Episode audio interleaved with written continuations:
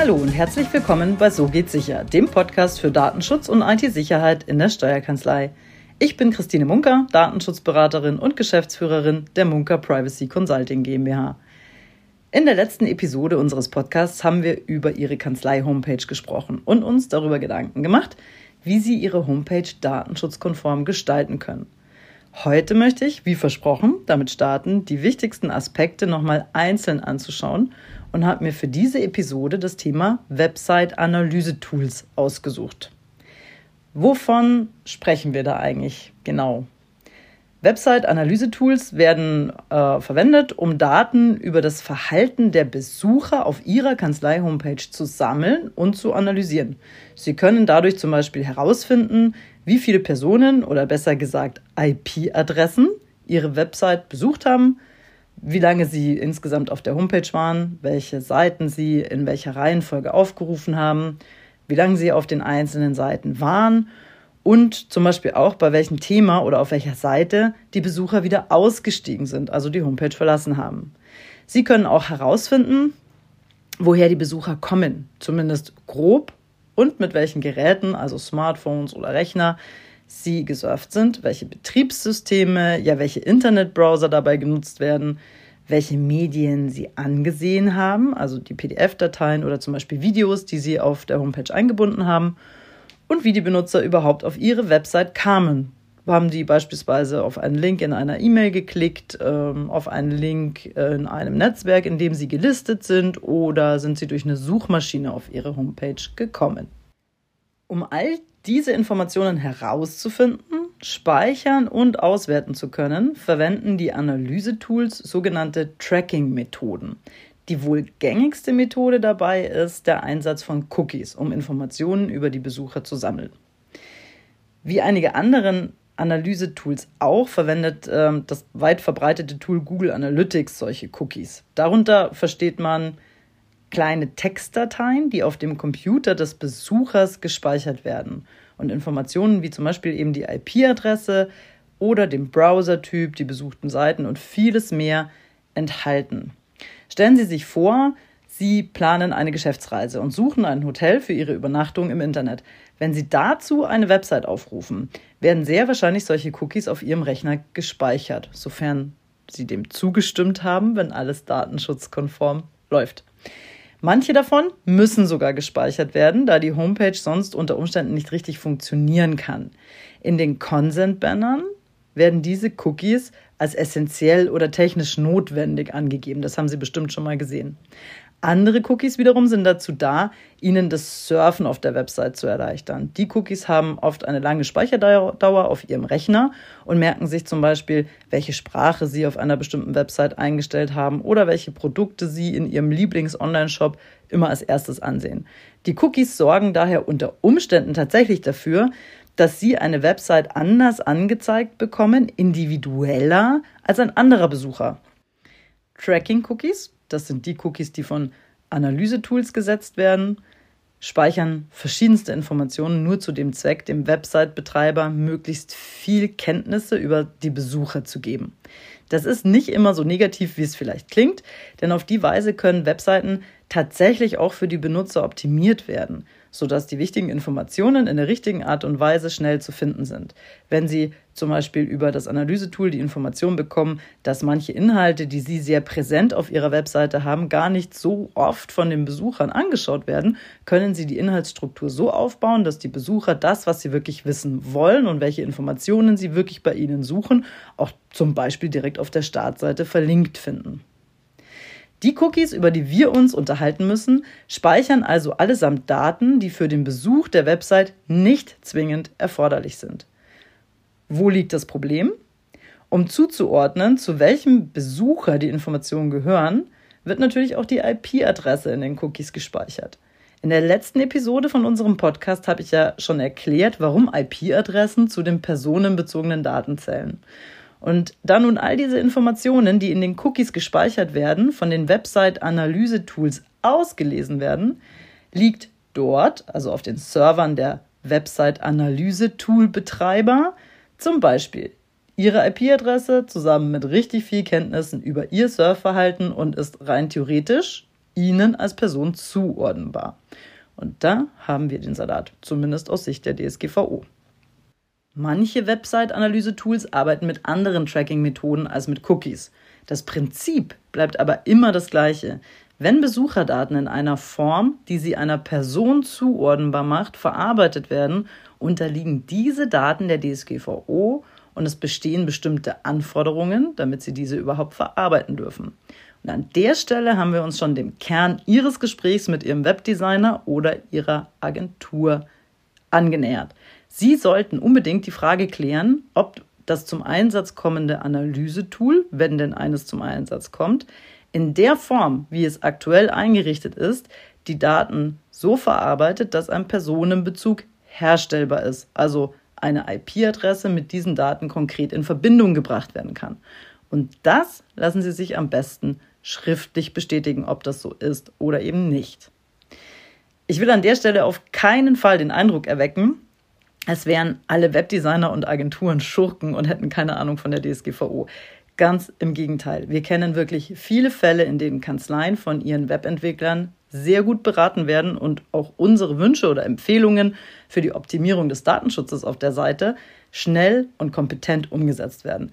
Aber das ist eben nicht überall der Fall. Im Grunde ist es ja ganz einfach. Haben Sie eine gute, im Sinne der DSGVO, Agentur, ist eine schriftliche Bestätigung kein Problem. Sollte das nicht der Fall sein, haben Sie im Fall der Fälle schriftlich, dass Sie sich um das Thema bemüht haben und hier gegebenenfalls sogar eine falsche Aussage erhalten haben. Das hilft Ihnen im Ernstfall sicher weiter. Aber zurück zu unserem Thema. Ziemlich alle gängigen Website-Analyse-Tools bieten Ihnen heute die Möglichkeit, über bestimmte Installationsformen oder durch vorgegebene Einstellungen datenschutzkonform damit arbeiten zu können. Der Nachteil aus Sicht der Analysefreaks, manche Informationen können dann nicht mehr uneingeschränkt verarbeitet werden. Sie bekommen zum Beispiel unter Umständen keine klare Aussage mehr über die Herkunft eines Besuchers, wenn die IP-Adresse anonymisiert verarbeitet wird. Dabei werden die letzten drei Stellen der IP-Adresse nicht mitgespeichert und gerade daraus kann man aber die Region ableiten, aus der ein Besucher sich auf ihrer Homepage eingewählt hat. Wenn Sie für Ihre Marketingkampagnen aber auf die kompletten Daten nicht verzichten möchten, bleibt Ihnen natürlich noch die Möglichkeit, die Analysetools völlig ohne datenschutztechnische Einschränkungen laufen zu lassen. Dann allerdings müssen Sie auf jeden Fall im Consent-Banner Ihrer Homepage eine korrekte Einwilligung des Besuchers einholen.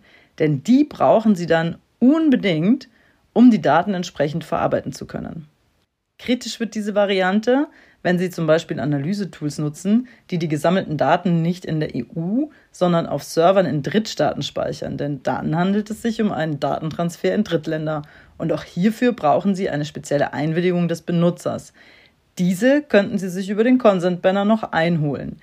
Ganz schwierig wird es aber, wenn die Anbieter dieser Analysetools aus dem Nicht-EU-Ausland gegebenenfalls Subunternehmer einbinden, die wiederum Subunternehmer einbinden oder wenn diese Hersteller ihnen nicht ganz transparent mitteilen, was ehrlich gesagt in der Regel fast nie der Fall ist, ob sie die gesammelten Daten gegebenenfalls zu eigenen Zwecken weiterverarbeiten oder die Informationen zum Beispiel weiterverkaufen. Dann hat ein Besucher Ihrer Homepage Ihnen die Einwilligung zur Verarbeitung seiner Daten gegeben. Sie verlieren aber ganz schnell den Überblick darüber, wer diese Daten überhaupt im Zugriff hat und was damit passiert. Genau darüber müssen Sie aber im Zweifelsfall Auskunft geben können. Das ist also nicht DSGVO-konform und vor allem für jeden Externen, der sich mit Homepages ein bisschen auskennt, erkennbar. Unsere Empfehlung zu diesem Thema ist relativ einfach. Entscheiden Sie sich für Variante 1, also den von Grund auf datenschutzkonformen Einsatz von Analysetools, dann bekommen Sie keine Schwierigkeiten. Lassen Sie sich entweder von Ihrem Ansprechpartner in Sachen Datenschutz oder von Ihrem Webentwickler dahingehend beraten.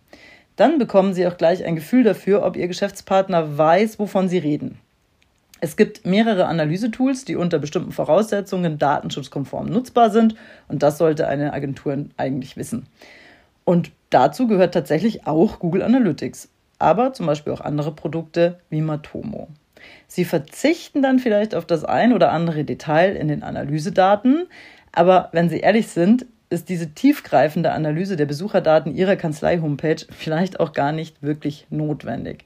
Ich gehe an der Stelle sogar noch einen Schritt weiter. Vielleicht ist eine Analyse der Besucherdaten überhaupt nicht notwendig. Oder mal anders gesagt, wann haben Sie sich denn zuletzt die Informationen aus Ihrem Website-Analyse-Tool angesehen, diese ausgewertet und damit irgendetwas Sinnvolles getan?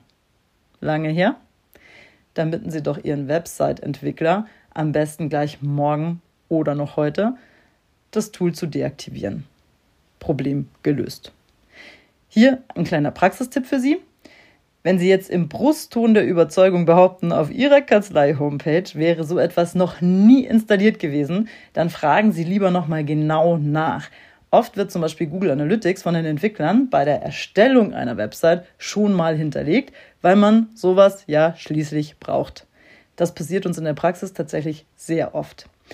Das heißt, Sie sammeln dann gegebenenfalls seit Jahren nicht datenschutzkonforme Daten, die Sie gar nicht brauchen. Also fragen Sie an der Stelle bitte einmal nach.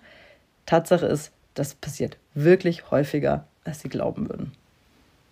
Auch an dieser Stelle gilt also der Grundsatz, überlegen Sie sich, bevor Sie Analysetools zum Einsatz bringen, ob Sie die überhaupt brauchen, wenn ja, welche Daten Sie wirklich brauchen, wie das Ganze sinnvoll eingeschränkt werden kann, wie Sie die Daten denn im Nachgang überhaupt nutzen werden und entscheiden Sie dann, welches Tool diese Daten in einer datenschutzkonformen Art und Weise liefern kann.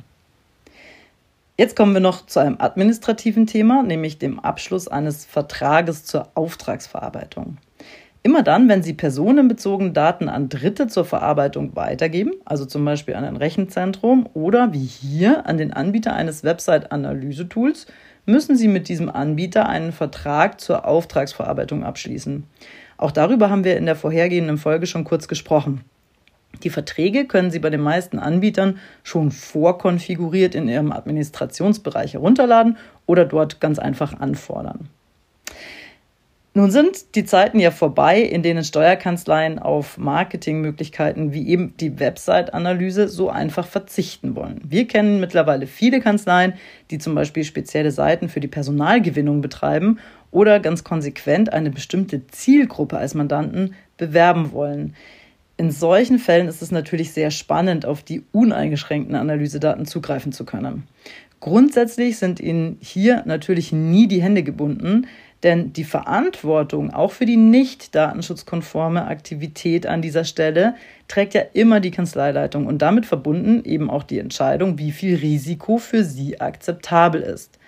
Dazu brauchen Sie allerdings jemanden an Ihrer Seite, der Ihnen sagen kann, was erlaubt ist und was nicht, wie Sie gegebenenfalls bei bestimmten nicht ganz DSGVO-konformen Vorgehensweisen noch einigermaßen die Kurve bekommen und auf der sicheren Seite bleiben und welches Risiko mit ihrer Entscheidung überhaupt verbunden ist. Und daher empfehlen wir Kanzleien, die tatsächlich mit den Analysedaten sehr intensiv arbeiten und zum Beispiel weitreichende HR-Kampagnen auch in Verbindung mit Facebook und so weiter betreiben, sich an dieser Stelle wirklich Datenschutzprofis mit an Bord zu holen, die eine individuell auf die jeweilige Kampagne und ihre Zielstellung und die damit verbundenen Anforderungen zugeschnittene Beratung liefern. Dann könnte man zum Beispiel ganz genau anschauen, welche Daten Sie brauchen, wie Sie die verarbeiten wollen, was Ihr Ziel in der Kampagne ist und kann gemeinsam einen Weg suchen, der entweder optimalerweise datenschutzkonform ist oder wir sagen immer so sicher wie möglich. Sie wissen dann aber auch Bescheid, wenn jemandem äh, aufstößt, dass es gegebenenfalls nicht zu 1000 Prozent datenschutzkonform ist, ähm, welches Risiko im Zweifelsfall auf Sie zukommen könnte. Und diese Information ist für Sie als Kanzleileitung durchaus aus unserer Sicht wichtig, um eine ordentliche Entscheidung treffen zu können. Damit sind wir auch schon am Ende unseres kurzen Einblicks in die Welt der Website-Analyse-Tools und der Herausforderung, damit datenschutzkonform umzugehen. Natürlich fehlt hier so manches technische Detail, aber genau das habe ich Ihnen ja versprochen. Informationen, mit denen Sie arbeiten können, ohne uns in den technischen Feinheiten zu verlieren. Ich hoffe, dass mir das auch bei diesem Thema gelungen ist und verabschiede mich für heute von Ihnen. Herzlichen Dank dafür, dass Sie mir Ihre Zeit geschenkt haben und bis zum Ende drangeblieben sind. Wenn Sie spezielle Themenwünsche haben oder Fragen zur heutigen Episode, Hinweise oder Kritik, dann schreiben Sie uns gerne. Die Kontaktdaten finden Sie wie immer in den Show Notes. Und wenn Sie mehr von diesem Podcast hören wollen, sollten Sie, so geht's sicher, jetzt gleich abonnieren. Bis bald!